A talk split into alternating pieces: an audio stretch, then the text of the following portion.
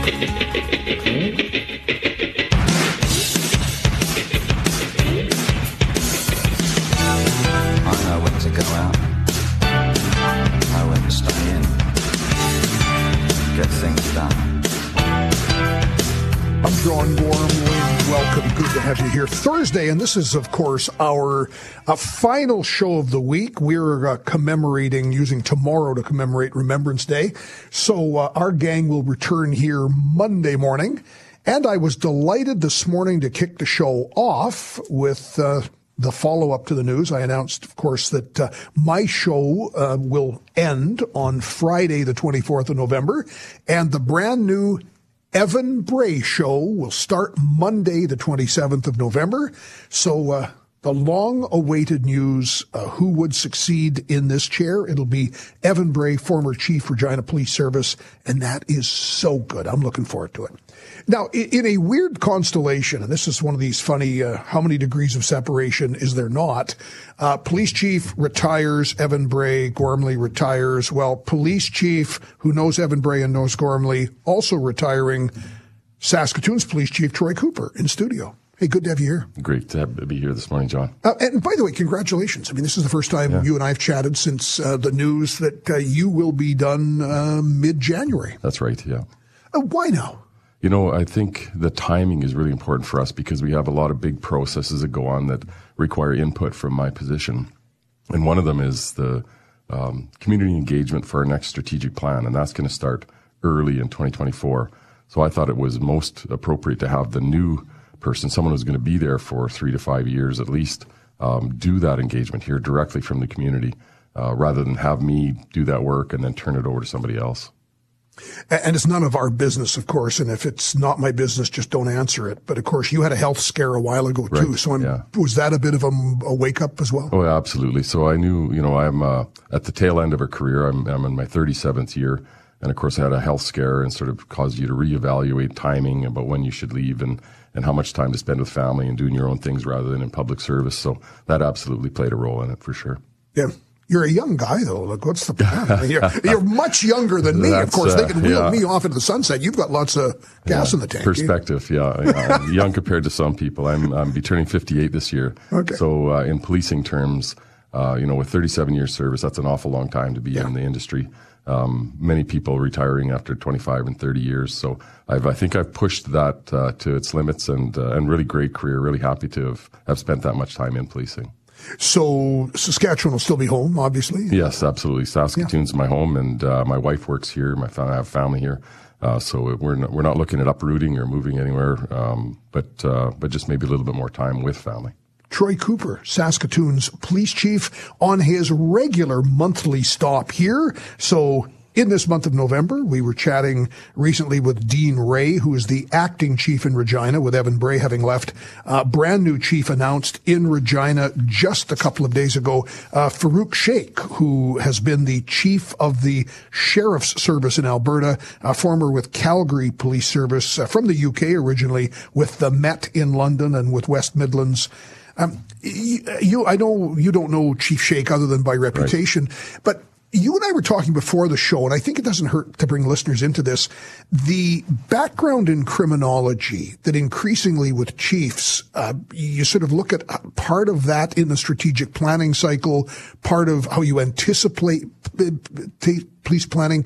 What's the role of criminology as a science? Right. So you know, I, I have an undergrad in criminology, and I noticed that Chief Sheikh has a master's degree in criminology, and and what what you learn from that education, I guess, is to focus on causes of offending and and some of the factors that contribute to offending, and so it allows you as a police service not to just respond. So to do some planning around prevention, some planning uh, uh, with partners that might have more of an influence than say just policing. And so I suspect that uh, Chief Sheikh will be able to evaluate the crime trends and issues that he sees in Regina and use that uh, that education and his experience in developing plans that are going to be most effective in reducing crime. Police Chief Troy Cooper with us. Uh, one issue that's been getting a fair bit of discussion, the RCMP published numbers recently on uh, officer injuries as a result of different encounters, uh, often during arrests and encounters with the public. Is that becoming a concern for police departments around the country? There's a you know a real concern locally, I guess, for two two reasons. One is then there's more weapons present in the community as people we see more mental health issues more vulnerable population, people living rough, uh, they tend to, to have weapons with them for their own self-preservation. And so there's the presence of weapons, which changes how we respond and changes the risk factors for policing who, who, who are interacting with them. Um, mental health and addictions as well.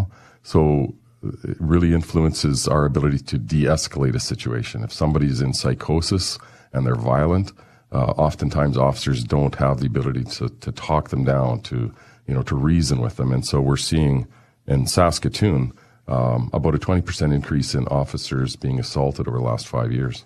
Okay, so is that a gradual ramping up? I mean, are you seeing every year more than the year before? Uh, no, it's not a gradual ramping up. I think we see it in ebbs and and, hmm. and flows. Like there's um, about 100 to 110 uh, assaults per year on officers. Um, five years ago, that might have been 80. Right. Um, and you know the, those are assaults. That could be someone spitting on an officer or biting an officer, um, but some of them are serious enough that the officer is, is uh, has to take time away from work to recover. And so we have about a third of them uh, that I would classify as you know significant officer injuries, and and so we give them the best tools we can and the best training around de-escalation. Uh, but at the end of the day, it's a, uh, it's a job that has some risks associated to it. But, but police work's tough enough that, you know, when you start to see direct officer assaults, does that start to affect things like morale? Yeah, well, it does. And th- what it really affects is the, the amount of resources required for policing. So if you know someone is psych- in psychosis and they have a weapon, uh, you have to approach that very carefully. It takes more time. It takes more resources. And we are a busy police service, as most are and to, to be to have to take the extra time, take the extra resources, pulls away uh, from other calls, and it just makes it a busier atmosphere and environment for for officers to be working in. And when you're stretched to capacity all the time, that absolutely affects morale. Police Chief Troy Cooper with us. We're doing the Saskatoon update. Now, the other thing about the chief, when he's here, uh, every single month we look at the trend lines, we look at the crime stats, we look at some of the uh, crime prevention, public safety initiatives. On crime stats generally, as we start to uh, get very close to the end of 2023, what's this year looked like? Yeah, so of course, the, the later in the year we go, the more accurate these stats are as describing trends and patterns. But uh, what we're seeing so far this year in Saskatoon is that violent crimes – are up, but but slightly. Uh, generally, it's uh, common assaults that are increasing um, in terms of violent offending, and you know that can be really impactful because about a third of the common assaults or the minor assaults that we see happening happen in public. So in a in a shopping mall, in a parking lot, um, those sorts of things, and it impacts the. I mean, when they're visible, it impacts the feeling of safety and uh, for people in the community. Now, are they random too? Or sometimes because again i think in a weird way we take comfort when we know you know the victim and the uh, person accosting them are known to one another. The entirely random ones i would argue are the ones that really upset the public. They do absolutely. And that's usually associated to psychosis people who okay. are using drugs and addicted. And um, it's rare to have a random uh, violent uh, uh incident. But but when it does happen, it's it's so impactful. You know, the numbers are small, but it, the impact is huge, and uh, and we do see an increasing number of people with mental health issues in the community. I think our uh, calls for mental health went up about eleven percent last year, and and the the public nature of these assaults is also associated to mental health and addictions areas, areas that are challenged by those mm. sorts of issues anyway. So um, in Saskatoon, that looks like the downtown business district, the Riversdale business district, and the Confederation Park business district. So these are areas where there's open uh, spaces, pedestrian traffic, um, social services provided to people. And so they develop sense of community there. And we see more offending like common assaults, um, and, and, disturbances. And homeless shelters, I guess, in the case both of downtown and the Confed area. Right, yes. So where does those? So where does that go into a crime prevention piece? I mean, if we know, uh, and the homeless shelters, I, we're going to talk about this is a huge challenge, but you know, if there's going to be violence around them, what's the answer from an enforcement or a public a crime prevention point of view? Yeah, so you know when we when we are brought into those discussions, and we are um, about locations, for example, where they might want to be placed in the in the community, uh, we know that the smaller the service that's provided, the the less impact it'll have on the community. So if you had, say, a shelter where there was 30 beds, uh, that might be manageable if it's staffed appropriately, but 100 beds that means a hundred people are showing up there every day and a bigger community is being developed around it. And so we try to influence it. The, the smaller, the better. Um, the more of them that there are, the better. Because if you don't have capacity that uh, to meet the needs of the community, then you end up in this overflow um, situation where you have people sleeping in foyers and sleeping up against the building and and that sort of thing. And and staff can't help those folks if they're not in the building. And so we end up uh, getting more and more calls, more and more uh, low level crime in and around that neighborhood. Police Chief Troy Cooper will return to more of the crime stats. Uh, all anytime the police chiefs here, it's an opportunity for you at 877-332-8255. Shoot your question along on that text number, or if you want to join us on the listener line, give us a call. This is 650 CKOM and 980 CJME.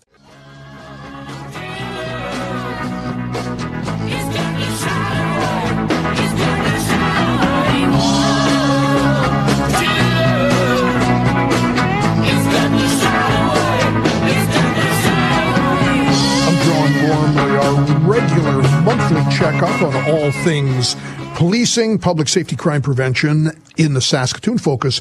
Troy Cooper, the chief of the SPS, with us in studio. And of course, to uh, reiterate his announcement uh, a couple of weeks ago, he will be retiring as of mid-January and the Saskatoon Board of Police Commissioners will then be looking for a successor. Uh, chief Cooper with us in studio. So violent crimes up mainly on the common assault front you were reporting? Right. So it's it's up, but it's you know in raw data it's really not up very high. So it's uh, we're we're seeing a, a, bigger increase actually in property crime than we are in violent crime in Saskatoon. Um, property crime, some areas of it, interestingly, are going down. Uh, break-in enters to residences, for example, we've seen a real decrease this year. Uh, but those related to addictions and mental health, um, break-ins to sheds, shoplifting um, has gone up exponentially, actually. And, and again, uh, in the areas where the homeless shelters that's, are. That's right. Yeah. And you know, how many people, if you look at the really high needs individuals, um, addicted as a result, homeless, uh, often as a result, mentally ill, how big a cohort of people are we looking at? You know, there's several hundred people in Saskatoon that we deal with routinely, and and you know they would spend um, you know, 20, 30, 40 days a year in our detention centers. And, and we're actually doing a study right now um, of our what we call frequent flyers, people who are committing either low level offenses or no offenses, just being publicly intoxicated and spending evenings with us. And, uh, and so we're finding some really interesting stuff there, um, including the fact that people who have addictions related to alcohol are often housed uh, or have an option for housing. People with addictions to drugs uh, are often don't have options for housing simply because they're um, disruptive and mm. very difficult to uh, to place in a shelter. Is part of this? I know the province has now sort of the higher needs beds for some of these people, but if you keep going along that curve of treatment, is some of this moving the needle on, for example, mental health warrants that can now be obtained, but usually it's only in a case where somebody may be a danger by virtue of mental health to themselves or someone else. Could the law look at moving that over to addictions, psychosis, these sorts of things? Well, there's a, a 15 bed facility announced by the government where um, it's it's like detention for people who are publicly intoxicated. They follow the same legislation that authorizes them to keep someone for 24 hours, uh, but it's it's going to be um, resourced and by healthcare workers, mm. and so there's a potential there for more of an assessment of people, and and perhaps um, you know maybe a link to mental health care. Right now, the bar is pretty high to keep somebody in in a mental health facility while they get treatment. And so, unfortunately, a lot of the people who are suffering from drug-induced psychosis, they, you know, there might not be a harm to themselves or others. Um, we haven't been super successful in keeping them in in hospital care, and so they tend to get treatment in community, and and they're visible. Uh, sometimes they're disruptive, and, and many times they end up with us. And you're only able to hold them then for 24 hours? That's right. So uh, the legislation allows someone who can't care for themselves to to be kept in police custody for t- up to up to 24 hours and released when they're sober. Is there a legal argument then that that could be extended at some point? I mean, if the legislation was passed, would it pass, for example, constitutional muster? You know that you could hold somebody for two, three, four days. I think that's you know that's certainly a discussion that's taking place. I know it's taking place in Alberta right now uh, the potential for someone to be held longer than 24 hours if they needed care, um, if they were evaluated to need care longer than what's currently legislated.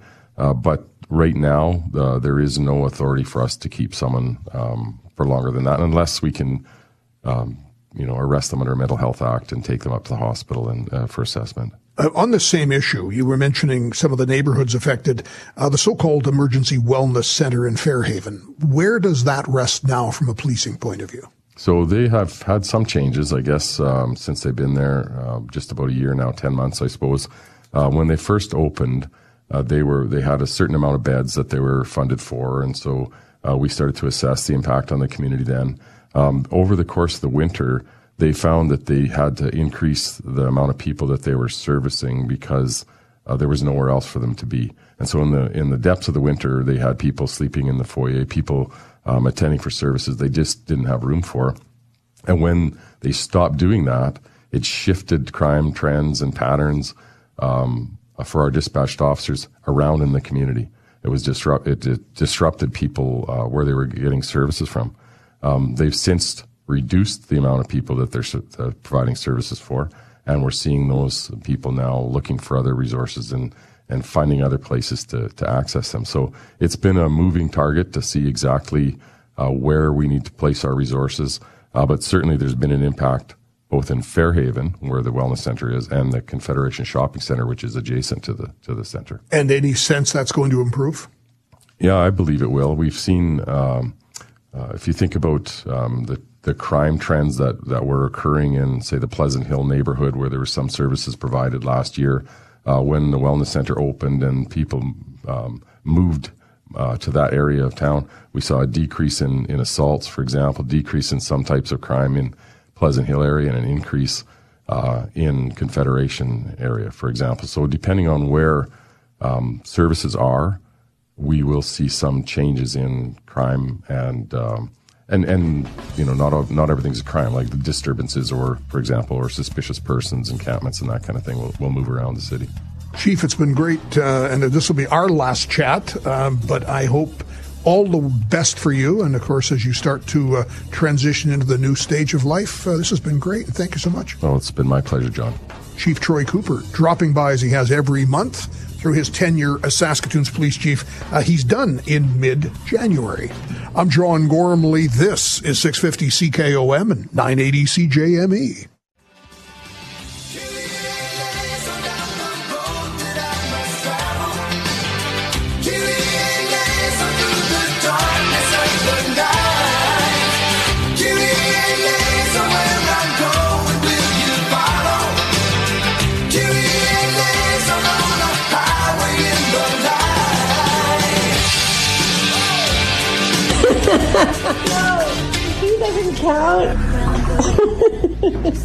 they both were on Saturday Night Live yesterday.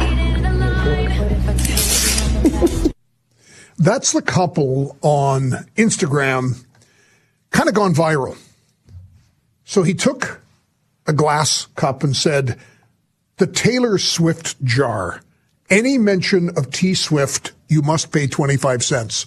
It's the couple in Maryland, and he's now included Travis Kelce in that. His wife, who's a realtor, won't stop talking about Taylor Swift, whether it's concerts, whether it's music, whether it's Chiefs games, and that glass is actually getting quite full. Maryland wife must pay fine every time she mentions T Swift. Okay, so uh, lots of stuff on the go today. This is one of these days where, uh, gosh, just the overlap of stories uh, is extraordinary. Uh, let's go to Brian Lilley, who is reporting, and I thought this is uh, quite remarkable.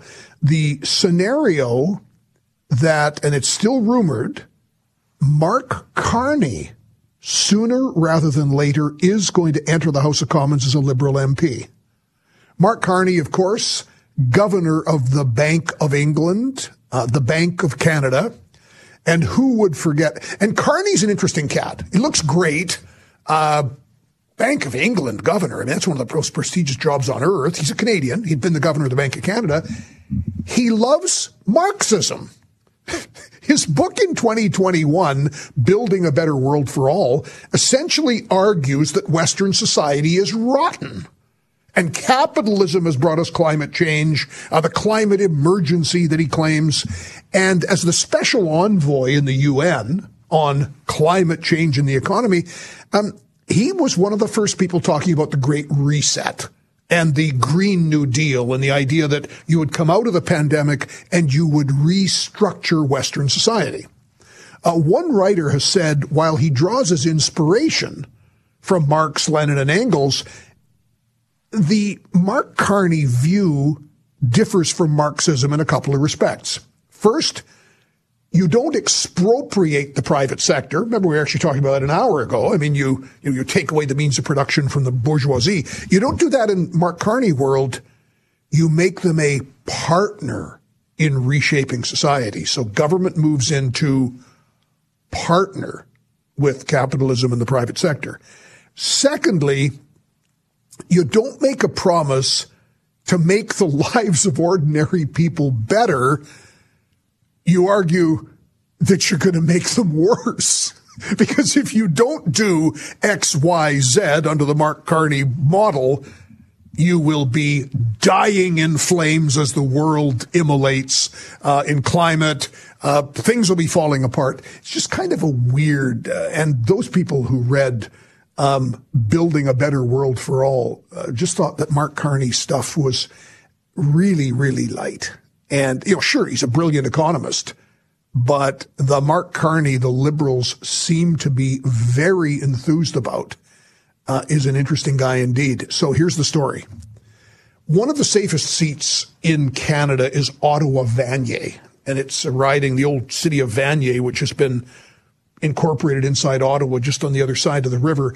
Uh, Vanier, I can't remember certain. I don't think in my lifetime has ever elected a conservative. Uh, even in the Mulroney sweep in '84, Ottawa Vanier stayed liberal. So Mona Fortier is the MP there now, Minister of Supply and Services. Fortier was, in fact, she was the minister for a brief time. Do you remember of the middle class and people working to be in the middle class? And everybody kept saying, what an odd portfolio. Justin Trudeau soon jettisoned it, but uh, Mona Fortier's been around since 2015. So Brian Lilley with the Sun Papers is reporting uh, people who are pushing Carney have convinced Mona Fortier to step down. So the plan would be Fortier steps down, Liberals call a quick nomination, quick election. Mark Carney is parachuted in. He becomes the honorable member for Vanier, maybe goes into the cabinet, and then Canadians are under the spell of the incredible Mark Carney, who will save the Liberals by calling an election, will become the Prime Minister of all Canada, will succeed Justin Trudeau, et cetera, et cetera. So that's what uh, Brian Lilley's reporting. Now, Lilley says, let me get this straight. When Michael Ignatieff got himself a seat he pushed out a black woman to get a safe liberal seat. Carney now pushes out a francophone woman, both white guys who are seen as the savior of the liberals. But uh, again, I don't know if that's going to happen or not, but it's getting some talk among the chattering classes in Ottawa.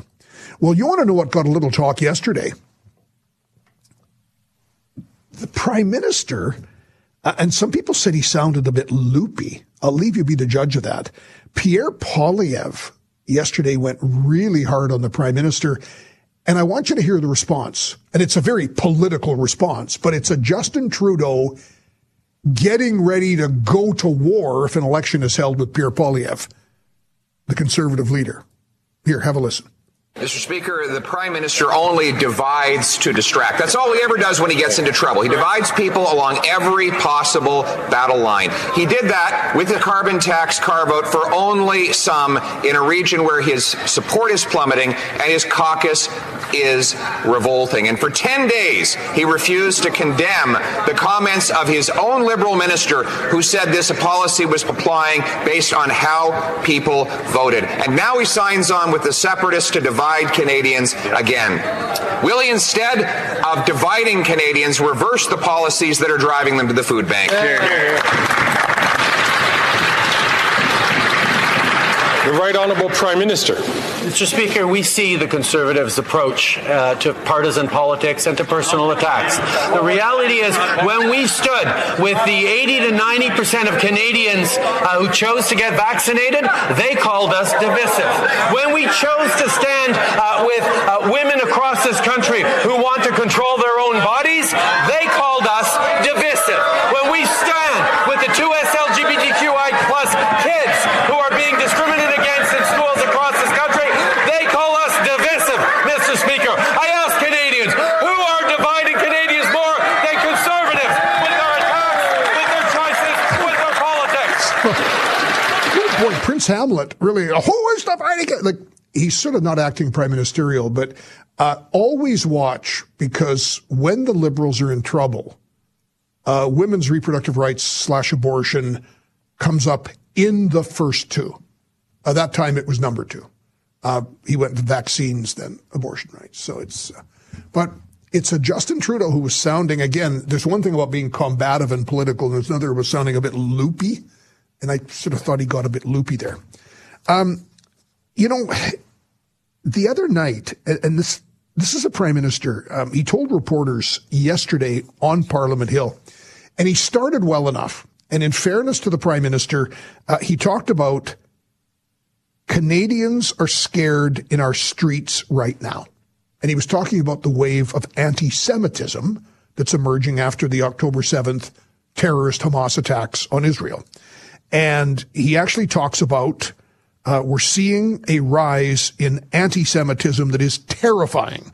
Molotov cocktails thrown at synagogues, threats of violence targeting Jewish businesses, uh, Jewish daycares targeted with hate. This needs to stop. This is not who we are as a Canadian. This is not acceptable. Good. And then you wish he would stop. And then he keeps going and always does the deflection. So the questions we're talking about are Jewish owned restaurants where mobs are trying to cancel and harass diners, uh, Molotov cocktails being thrown.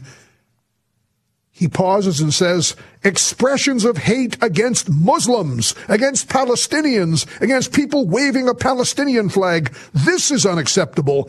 This is not who we are. If Canada can't figure this out, what corner of the world will figure this out? So he starts with anti-Semitism and then he has to keep grabbing and pivoting to Islamophobia. And it appears in a weird way of moral uh, similarity or moral equation. Anti Semitism and Islamophobia are always the two sides of the coin, and the coin is flipped always the same way. So when I heard him first come out strongly against anti Semitism, I thought, good. Now, come out against Islamophobia when you've got concerns about Islamophobia. But right now, the climate of these mobs attacking Jewish businesses, synagogues, I'm sorry, I'm not seeing much Islamophobia. I'm seeing good Canadians pushing back against these flag waving thugs, telling them to remember where they are. They're in Canada. Stop it. All right. Anything you want to chat about? We've got a lot of stuff on the go today. It's 877 332 8255 top of the hour, I'm really looking forward to uh, meeting Julia Drydyk. Uh, she heads up a group called the Canadian Center to End Human Trafficking. And if you haven't followed the human trafficking story, you remember we had that terrible case in Saskatchewan. It's still before the courts. Uh, we'll update you on that. But human trafficking that goes on even in small communities in Saskatchewan. We'll talk with her. Hang on. So Mark Carney has attracted the interests of one of our listeners. And yes, for good reason. Mark Carney, if you want to do talk about a global elite, Mark Carney is among the strongest proponents of a globalized system where capitalism doesn't work, business doesn't work. You need Mark Carney as your government. Oh, spare us. Who wants to talk about this? Kevin in Regina next on 980 CJME and 650 CKOM.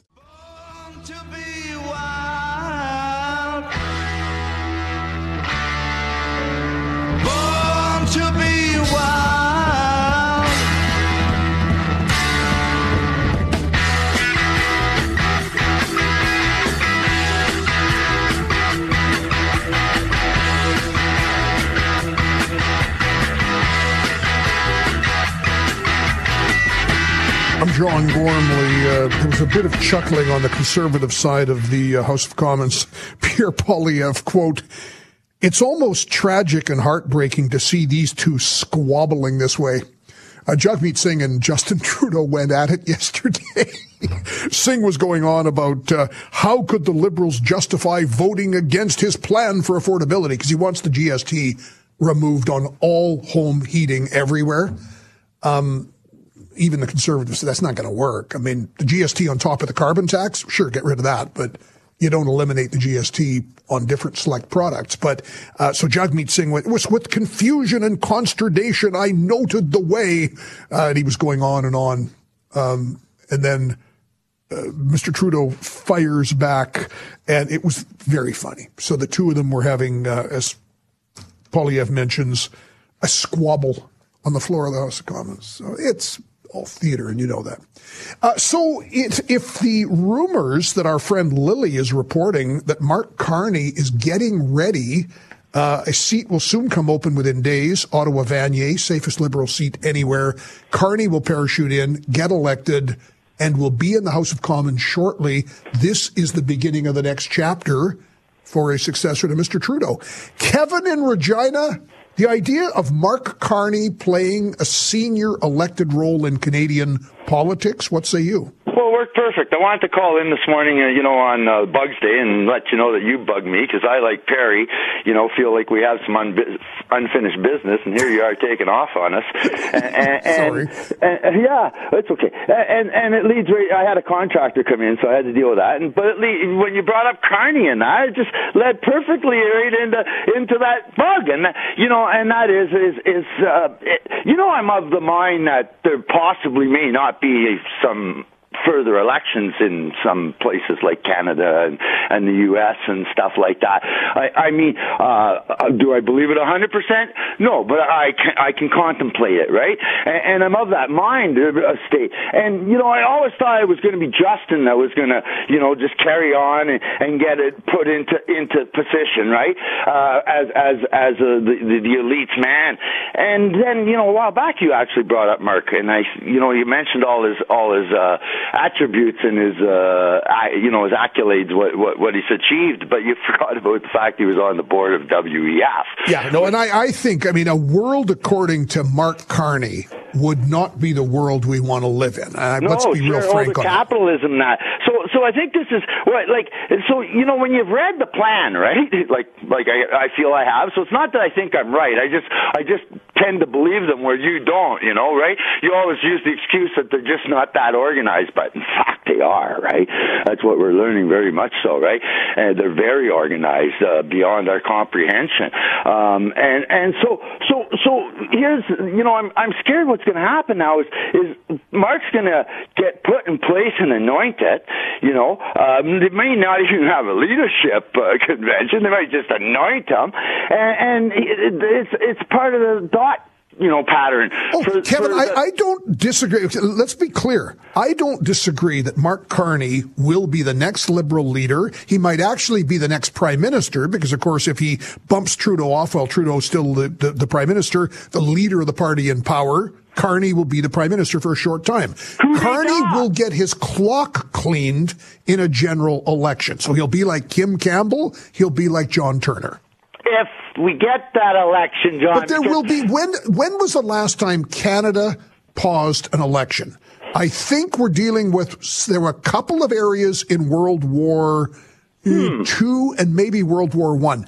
Kevin, I can't go so far as to say we aren't going to have elections. Okay, hang on here. You, you said a lot there. Hmm, World War. Now let's think. What's going on right now in the world here? Okay, and and and, and you know, John.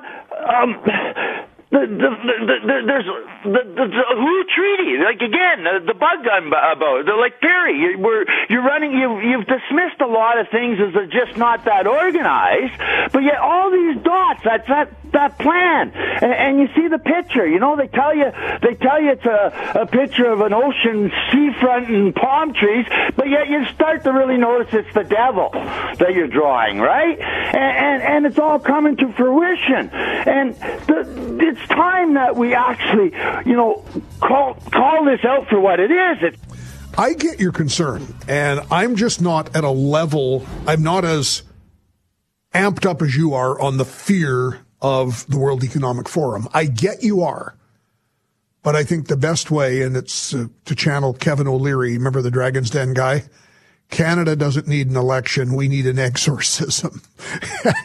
the sooner this whole lot are gone, uh, the more you get back to first principles. Coming up, we're going to meet Julia Drydyk, Canadian Center to End Human Trafficking, next on 650 CKOM and 980 CJME.